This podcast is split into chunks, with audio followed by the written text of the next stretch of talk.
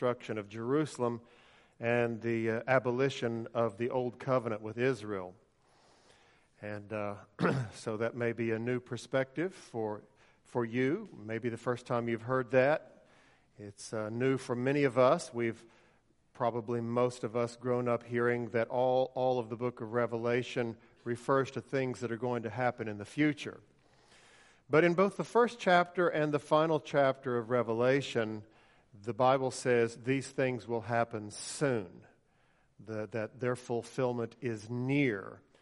And so, while 2,000 years may be a short amount of time in God's eyes, it's not a short amount of time in human eyes.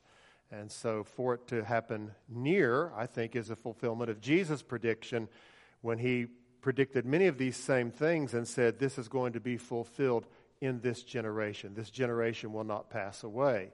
Generation is about 35 to 40 years. And so, Jesus said that about the year uh, 30, 33 AD. And then in the year 70 AD, the city of Jerusalem was destroyed. And I think that what we have in the book of Revelation is a very poetic telling of the destruction of the city of Jerusalem.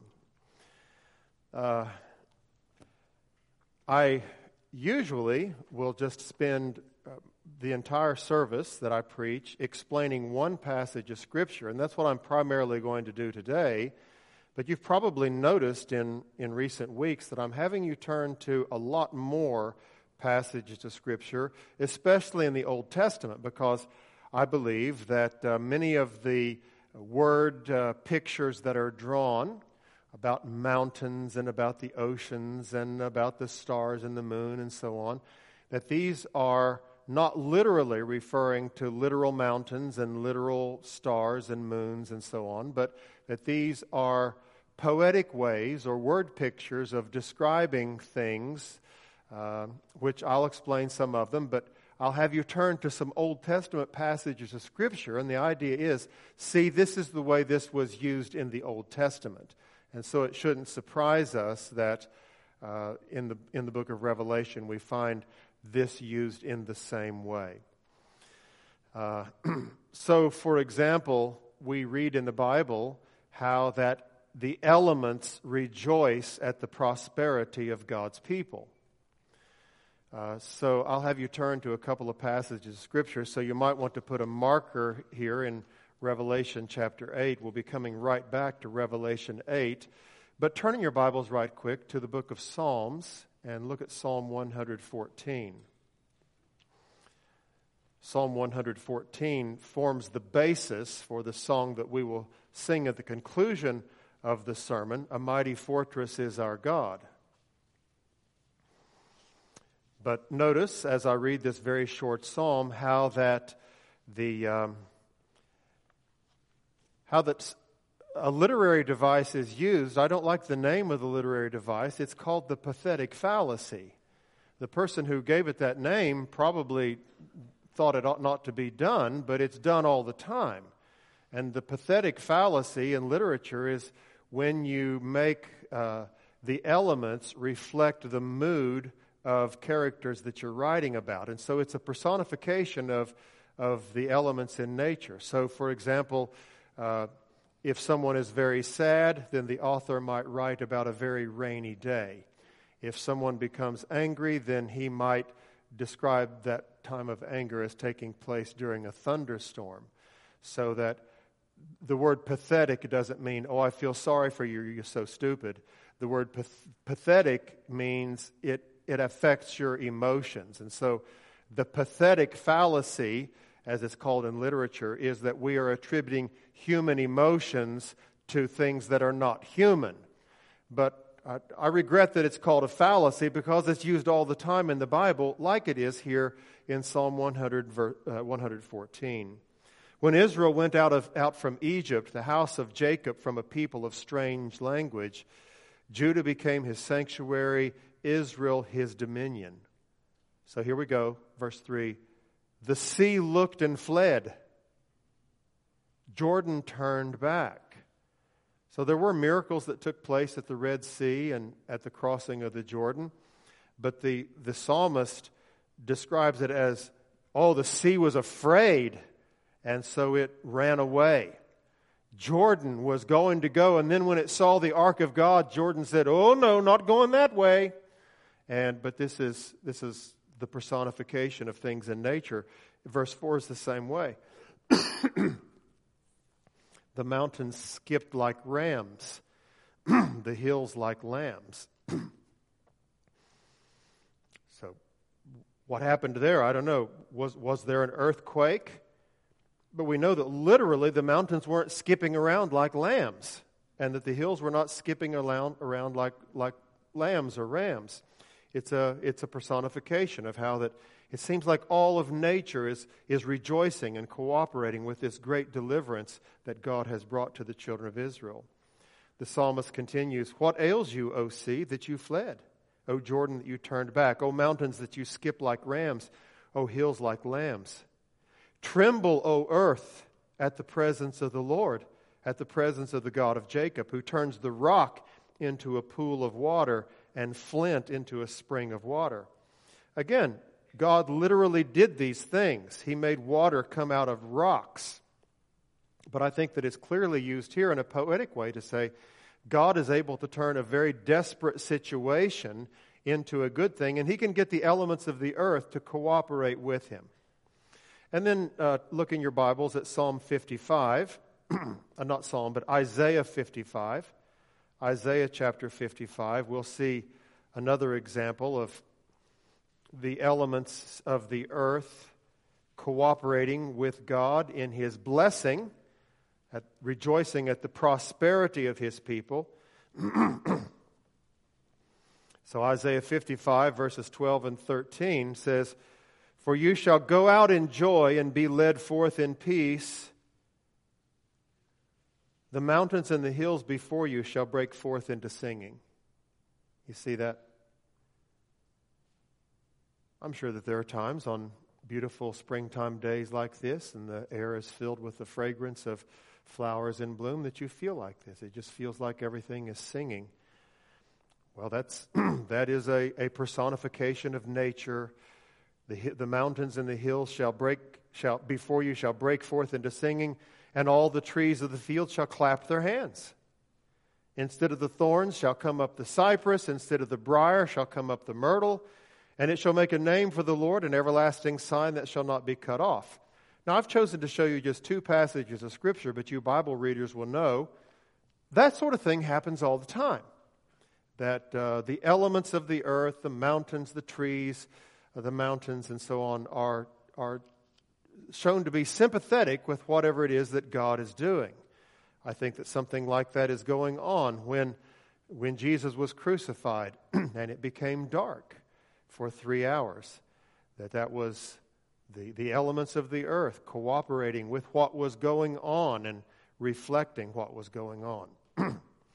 In Revelation chapter 8, we see the various elements of the earth, and they are not rejoicing that God is delivering Israel. Instead, they are cooperating in the destruction of Jerusalem and the destruction of Israel. So in Revelation chapter 8, before we get to the seven trumpets, we see the Lamb open the seventh seal. So if you're not back to Revelation 8, please get back there. And here's what verse 1 says When the Lamb opened the seventh seal, there was silence in heaven for about half an hour. To me, that's a very, uh, very thought provoking passage of Scripture. What does it mean that there was silence in heaven for about half an hour? What's the significance of that? Well, let's read on just a bit, and then I'll come back and give you several ideas on why I think there was silence for half an hour. So he opens the seventh seal, and that is paving the way for these seven angels. Then I saw the seven angels who stand before God, and seven trumpets were given to them. And another angel came and stood at the altar with a golden censer, and he was given much incense to offer with the prayers of all the saints on the golden altar before the throne. And the smoke of the incense with the prayers of the saints rose before God from the hand of the angel. Then the angel took the censer and filled it with fire from the altar and threw it on the earth, and there were peals of thunder, rumblings, flashes of lightning, and an earthquake. so, the way that verse 5 concludes, it says, There is great judgment. There's great judgment that is about to be poured out. And here are the elements of the earth in sympathy with that peals of thunder, rumblings, flashes of lightning, and an earthquake. this judgment that is going to be thrown upon the earth comes as a result of the prayers of the saints.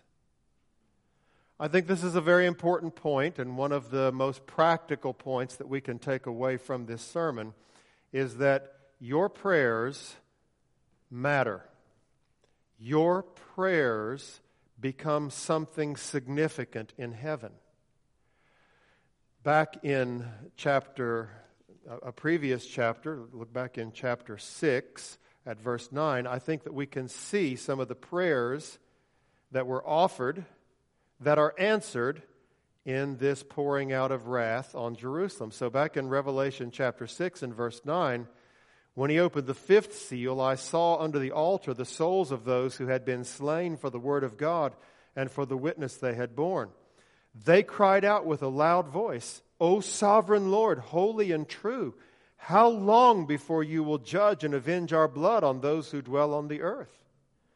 Then they were each given a white robe and told to rest a little longer until the number of their fellow servants and their brothers should be complete, who were to be killed as they themselves had been. But they're offering up a prayer Lord, we were mistreated. We were killed because we were faithful to you. And we know that you are a God of justice. While we were on earth, we paid attention to your directions, which said, Do not take vengeance, my friends, because vengeance belongs to the Lord. But Lord, we were killed wrongfully. We ask you to take care of it. You're a God who, who said you would take care of it. Please take care of it. and the Lord says, I'm going to. Just wait a little while. Here's something to help you be happy in the meanwhile. And so they were given white robes and told to rest a little while longer. But now those prayers are being answered.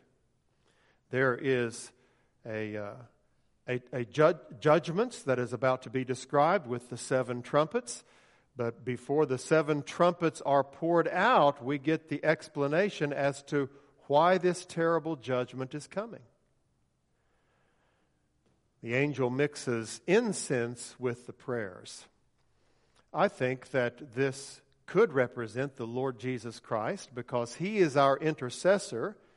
And sometimes when we pray, the Lord takes those prayers and he mixes them with the incense and beauty of of his own character, and he offers them on the altar there before the Lord. I think it also could refer to the intercessory work of the Holy Spirit. It says in Romans chapter 8 that the Spirit himself intercedes for us with groaning with groanings that are too deep for words.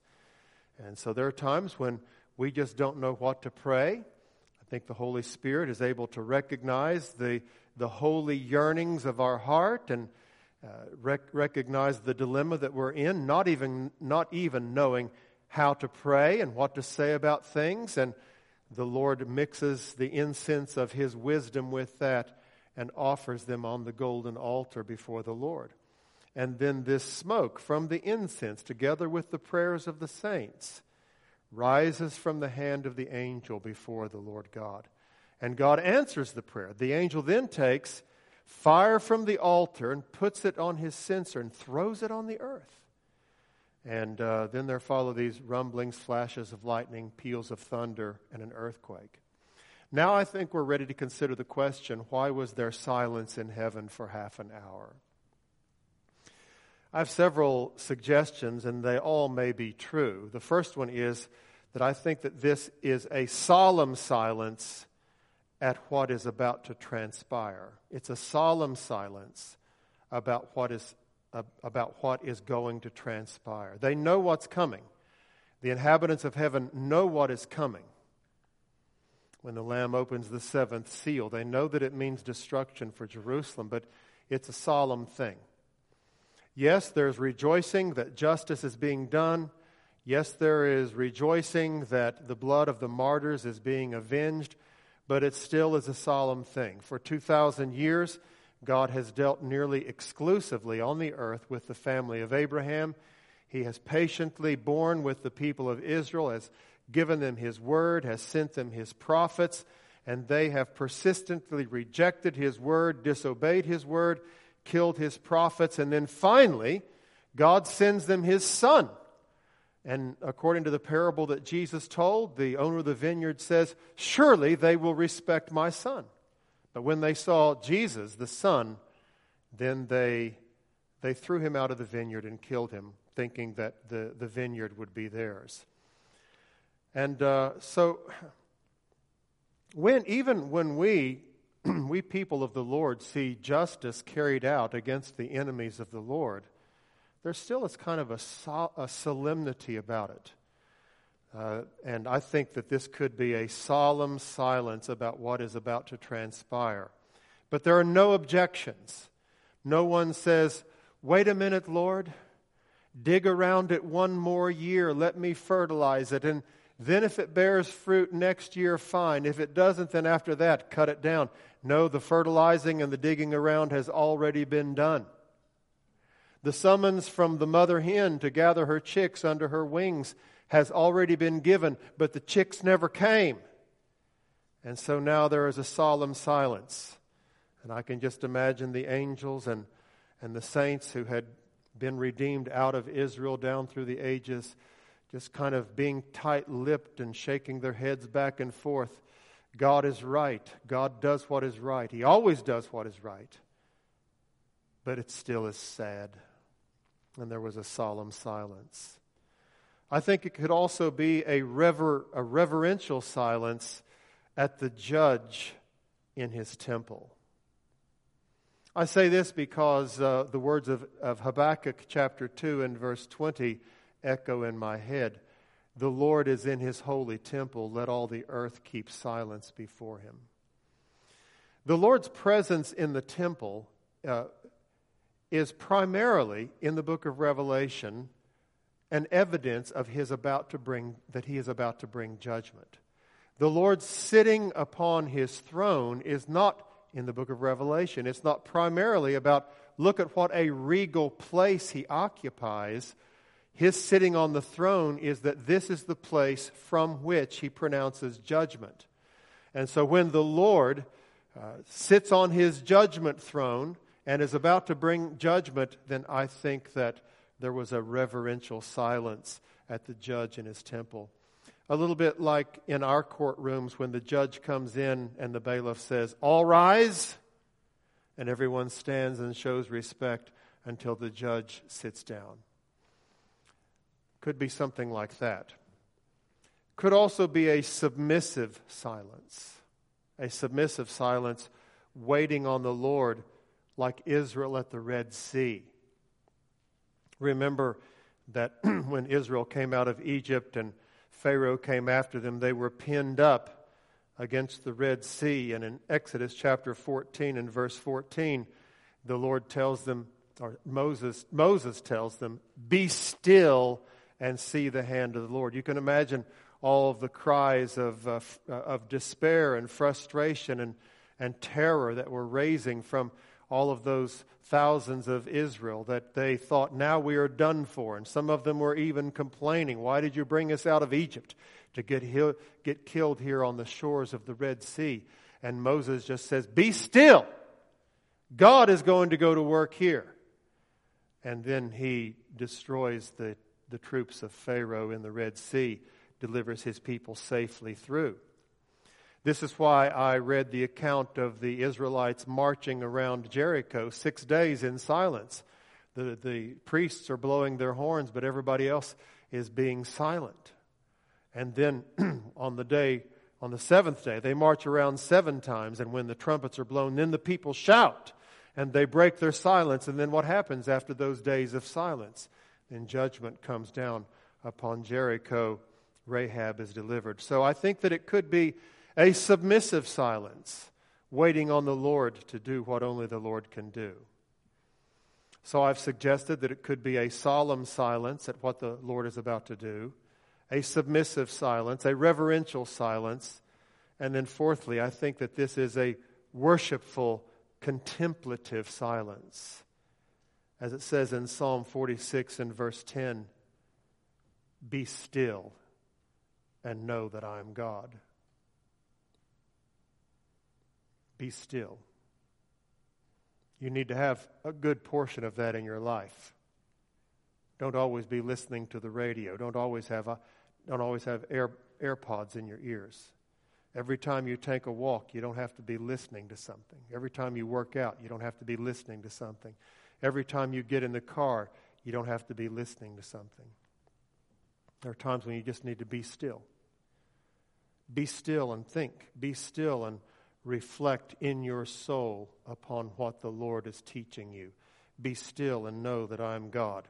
I think this might be a worshipful, contemplative silence as Jesus Christ, the Lamb, opens the seventh seal. And there's just admiration and worship in heaven for the way that Jesus has undertaken the administration of the kingdom.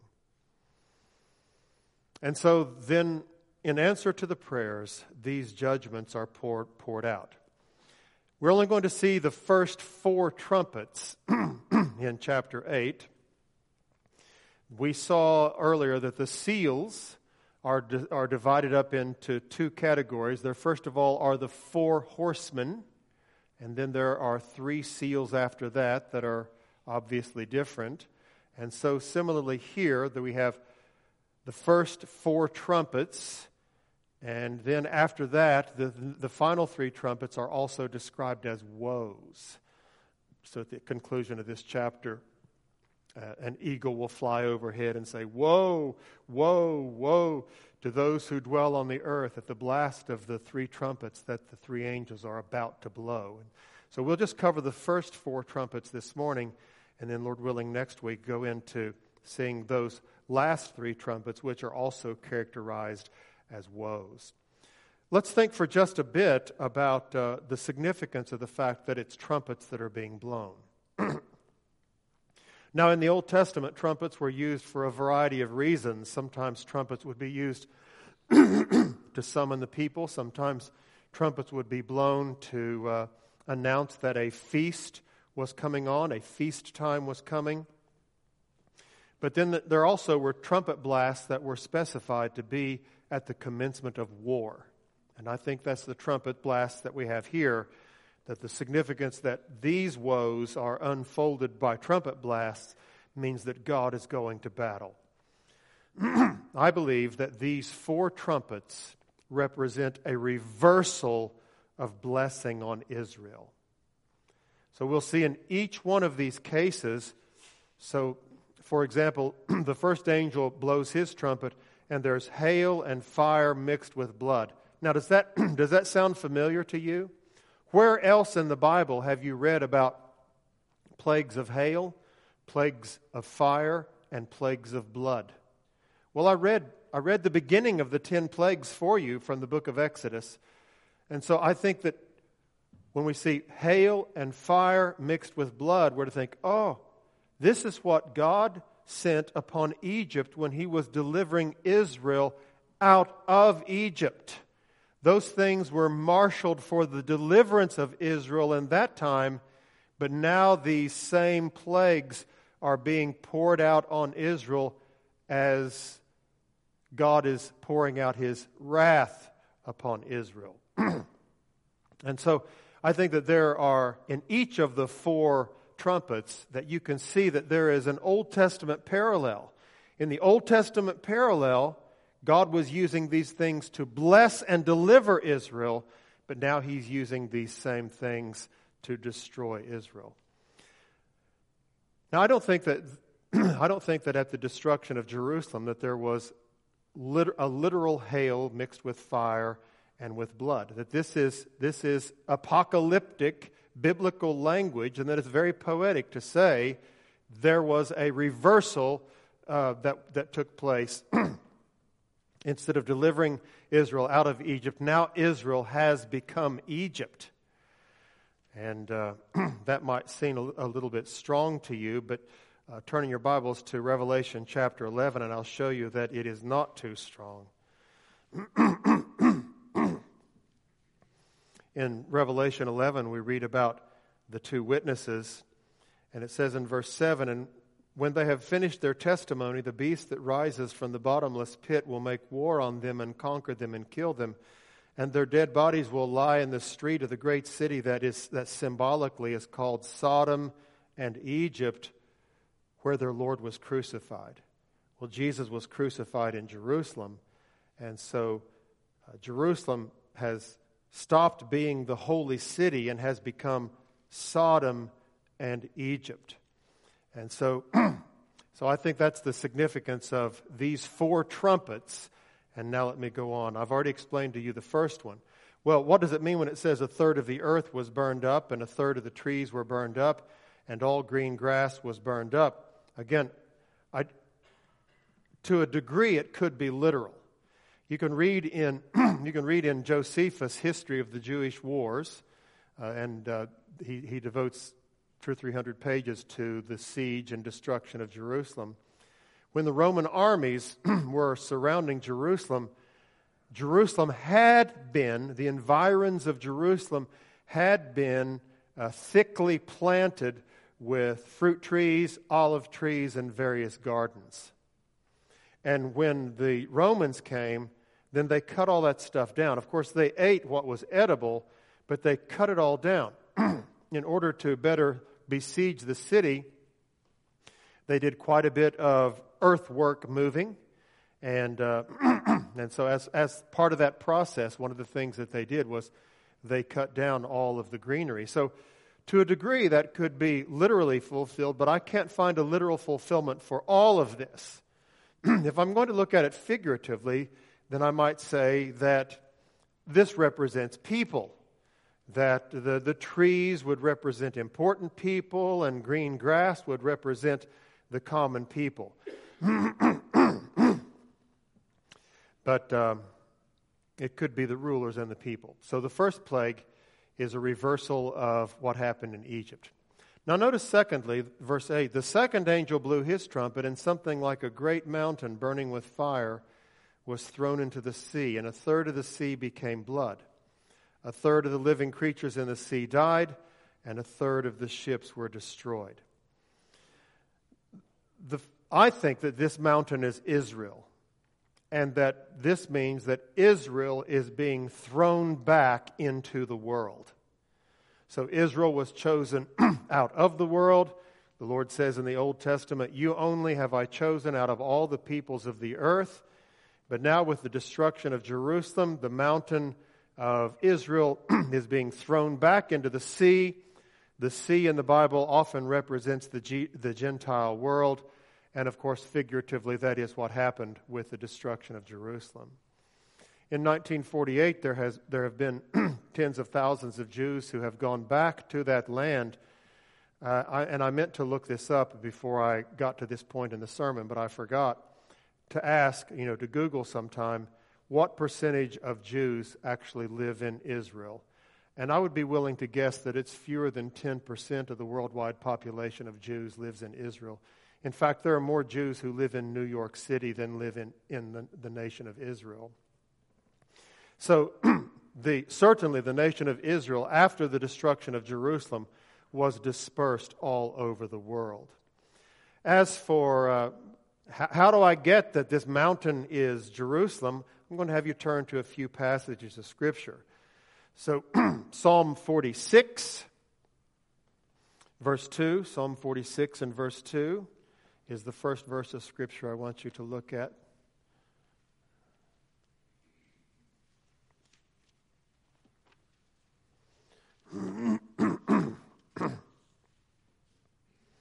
I read this, this whole chapter to you a minute ago, but remind you again God is our refuge and strength, a very present help in trouble. Therefore, we will not fear though the earth gives way, though the mountains be moved into the heart of the sea, though its waters roar and foam, though the mountains tremble at its swelling. Admittedly, this does not specifically identify Israel as a mountain but you can tell that mountains here is figuratively standing for something other than uh, Pikes Peak and and Mount Everest and so on. It's standing for something else that can be removed into the sea. I don't think, I don't think that the psalmist is just imagining if the whole earth breaks up. I think he's saying if there is terrible political upheaval so that nations are dissolved and thrown into the sea, our citizenship in heaven is still secure. And then look in Isaiah chapter 2 and verse 2. We'll see another instance of mountains referring to something other than the snow capped peaks that we may have in mind. This is one of the scriptures that we memorized several months ago.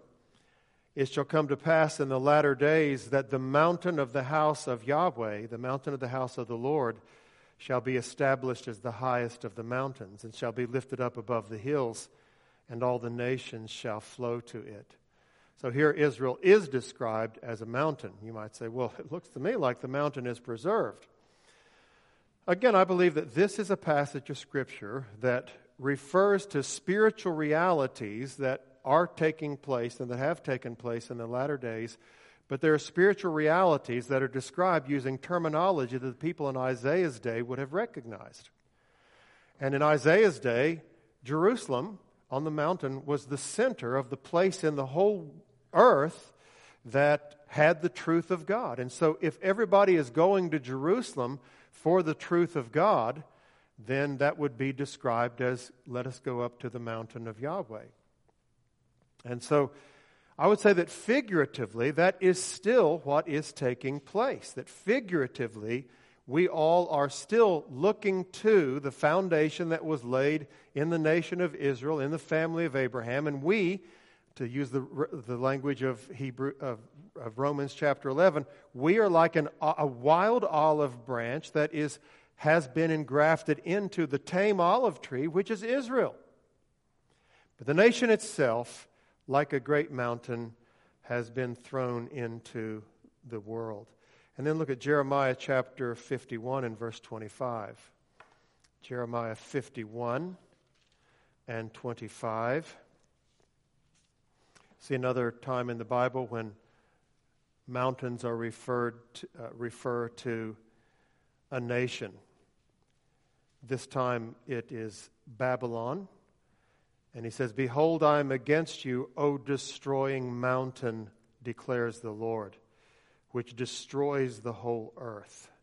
I will stretch out my hand against you and roll you down from the crags and make you a burnt mountain.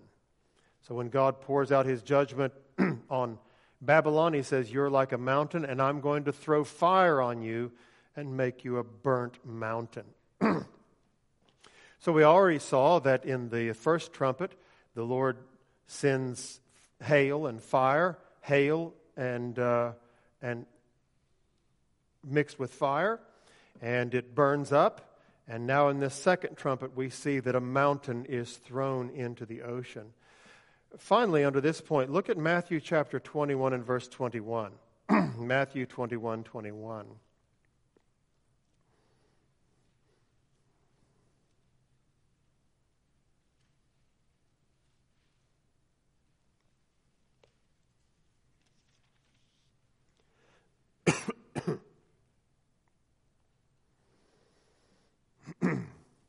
Start with verse 20. When the disciples saw it, they marveled, saying, How did the fig tree wither at once? And Jesus answered them, Truly I say to you, if you have faith and do not doubt, you will not only do what has been done to the fig tree, but even if you say to this mountain, Be taken up and thrown into the sea, it will happen. And whatever you ask in prayer, you will receive if you have faith. Now, have you spent your whole life thinking that Jesus was just using hyperbolic language, to saying, if your faith is so strong, you'll not only be able to curse trees and make them wither at the roots, but you'll also be able to look at a big mountain like Mount Everest or like Pikes Peak and say, all right, up you go over the continent and into the Pacific with you. I wonder if anyone has tried that. Or you may be sure. There are people who have thought, oh, I wonder if I've got enough faith to move a mountain. Let's just try it. but of course, mountains don't get up and go sailing through the air.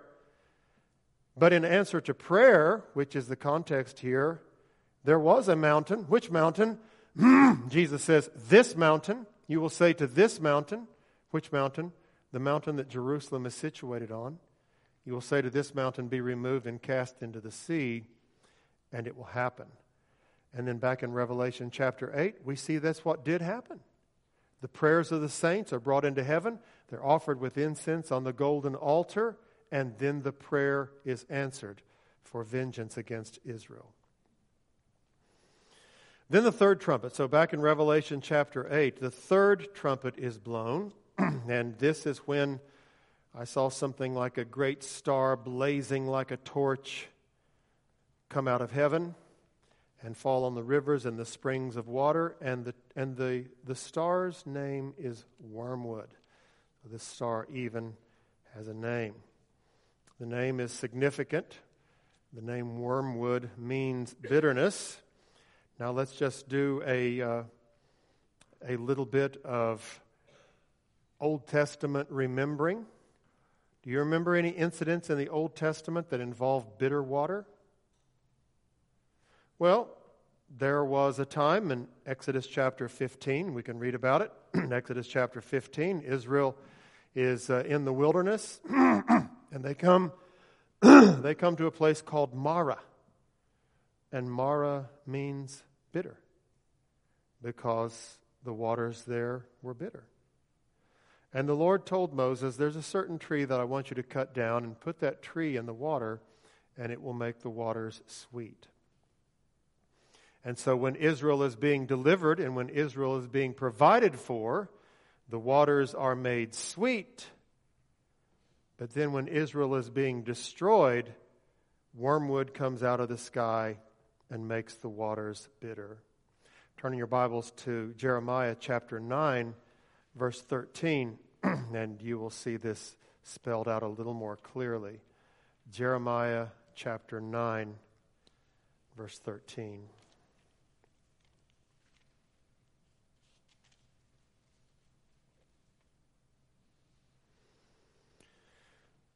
and the Lord says, Because they have forsaken my law that I set before them, and have not obeyed my voice or walked in, it accord, in accord with it, but have stubbornly followed their own hearts and have gone after the Baals as their father taught them. Therefore, thus says the Lord of hosts, the God of Israel Behold, I will feed this people with bitter food and give them poisonous water to drink. I will scatter them among the nations, whom neither they nor their fathers have known, and I will send the sword after them until I have consumed them. And so, this is not the first time in the Bible that we read of God sending judgment against his unfaithful people by giving them bitter food and bitter water to drink. And the fact that the star is named wormwood is just because in the Old Testament and in the New Testament, wormwood is a symbol of things that are very bitter. So the water becomes bitter, and many people die because of it. Finally, in verse 12, we read about the fourth angel. The fourth angel blew his trumpet, and a third of the sun was struck, and a third of the moon, and a third of the stars, so that a third of their light might be darkened, and a third of the day might be kept from shining and likewise a third of the night. Again, I don't think we're supposed to look for a literal fulfillment of that in 70 AD. But instead, can you remember another time in the Bible other than the crucifixion when the world was made dark? Why, yes, it was during the plagues of Egypt. The ninth plague was a plague of darkness. But it was used to deliver the people of Israel in that time and to single them out. And now, the, the same plague comes back, and it is at the destruction of Israel.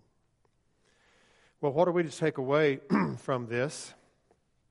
Uh, one thing I think is that uh, God may be patient, and He may be patient for long, but He will not strive with man forever. He will not strive with us as individuals forever. The Lord may be patient, and the Lord, no doubt, has been, been patient with each one of us. But if we persist in sinning and if we persist in rebellion against the Lord, then his punishment will come. If you are his child, then he's not going to send you to hell, but he's not going to just leave you alone. If he leaves you alone, then that's evidence that you're not his child because the Lord disciplines those he loves and chastises all of his children. So the fact that you are being disciplined by the Lord because of your sin is evidence that you are his child. But if you are not yet a believer in Jesus Christ, if you're not a Christian yet, the Lord has already been patient with you. The Lord has been patient in preserving your life. The Lord has been patient in drawing you, for whatever reason, to be in church today, and some of you are here repeatedly, but still you are refusing to submit to the Lord. Take a warning from this passage of Scripture. God's patience eventually runs out. And if his patience runs out before you become a Christian, then there is no hope for you to have a second chance.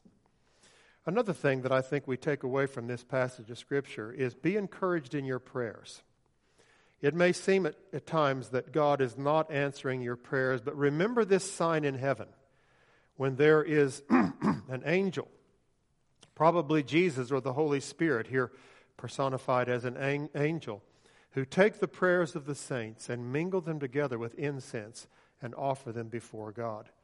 And that those prayers that you offer, in Jesus' name and in sincerity and in the furtherance of his kingdom do not fall to the ground. If you have never been born again, then the teaching of the Bible is that you should repent of your sin.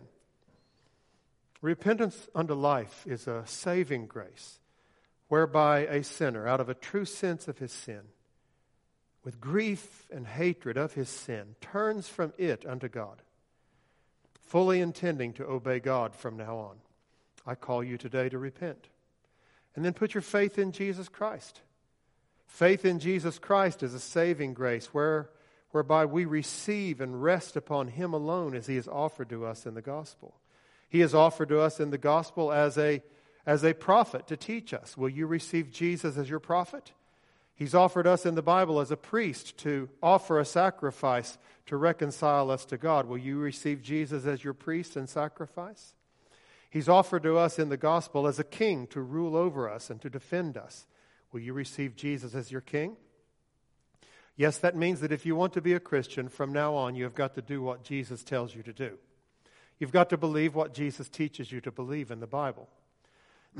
it may be that you think that you know Christians who are Christians and still just keeping li- living life the way that they want to live. That person's not a real Christian. All real Christians now govern their lives by the lordship of Jesus Christ. He changes us so that we, we no longer have the desires for sin the way that we once did. And so it's true that we're living the way that we want to live, but it's a way that we want to live because of the teaching and influence of Jesus and the Holy Spirit in our lives. And so I want to be clear with you you cannot become a Christian and you cannot go to heaven unless you turn away from living life under your own direction and you say, Jesus, from now on, you teach me and you lead me. And uh, give your life entirely to Christ. Ask Him to be your Lord and Savior so that you might be delivered from His wrath and come under the umbrella of His favor, come under the wings of His protection. Just before Jesus was crucified, he stood outside of Jerusalem and he, he cried. And he said, How often I have longed to gather you under my wings as a chick gathers her wing, uh, as, as a chicken gathers her chicks under her wings, but you would not. Now, today is a time when the Lord Jesus says, If you will come, today I'll gather you under my wings. I'm reminded of a story that I read and have also heard it about a, a prairie that took place, a prairie fire that took place years ago. And the farm of uh, a man was destroyed, and his pastor was walking around with him on the burnt, smoldering remains of what had been a beautiful farm. the buildings were burned, the crops were burned, and the, uh, the farmer and the pastor were walking through a burnt over pasture, and the farmer, just in disgust, kicked over this clump of grass or clump of wheat that was left there. And when he kicked it over, then there were a bunch of little chicks that ran out. And on closer examination, it was seen that wasn't a clump of grass, that wasn't a clump of wheat, that was the mother hen. When the fire came, she gave that little alarm call, and those little chicks ran under her wings. And when the fire passed over, she, she stood her ground and protected her chicks. There's a great fire coming, folks. God's been patient for a long time. Some people think it's not going to happen, but there's a great fire coming. And God has shown that He is able to bring judgment. And today, hear the voice of Jesus as He says, Come under my wings, and I'll protect you from the fire that is coming. Ruth Ann, come. In conclusion, we're going to sing a song that is a, an opportunity for us to reflect with worship upon what we have uh, studied today. A mighty fortress is our God. As I said, this is based on Psalm 46. Let's stand while we sing.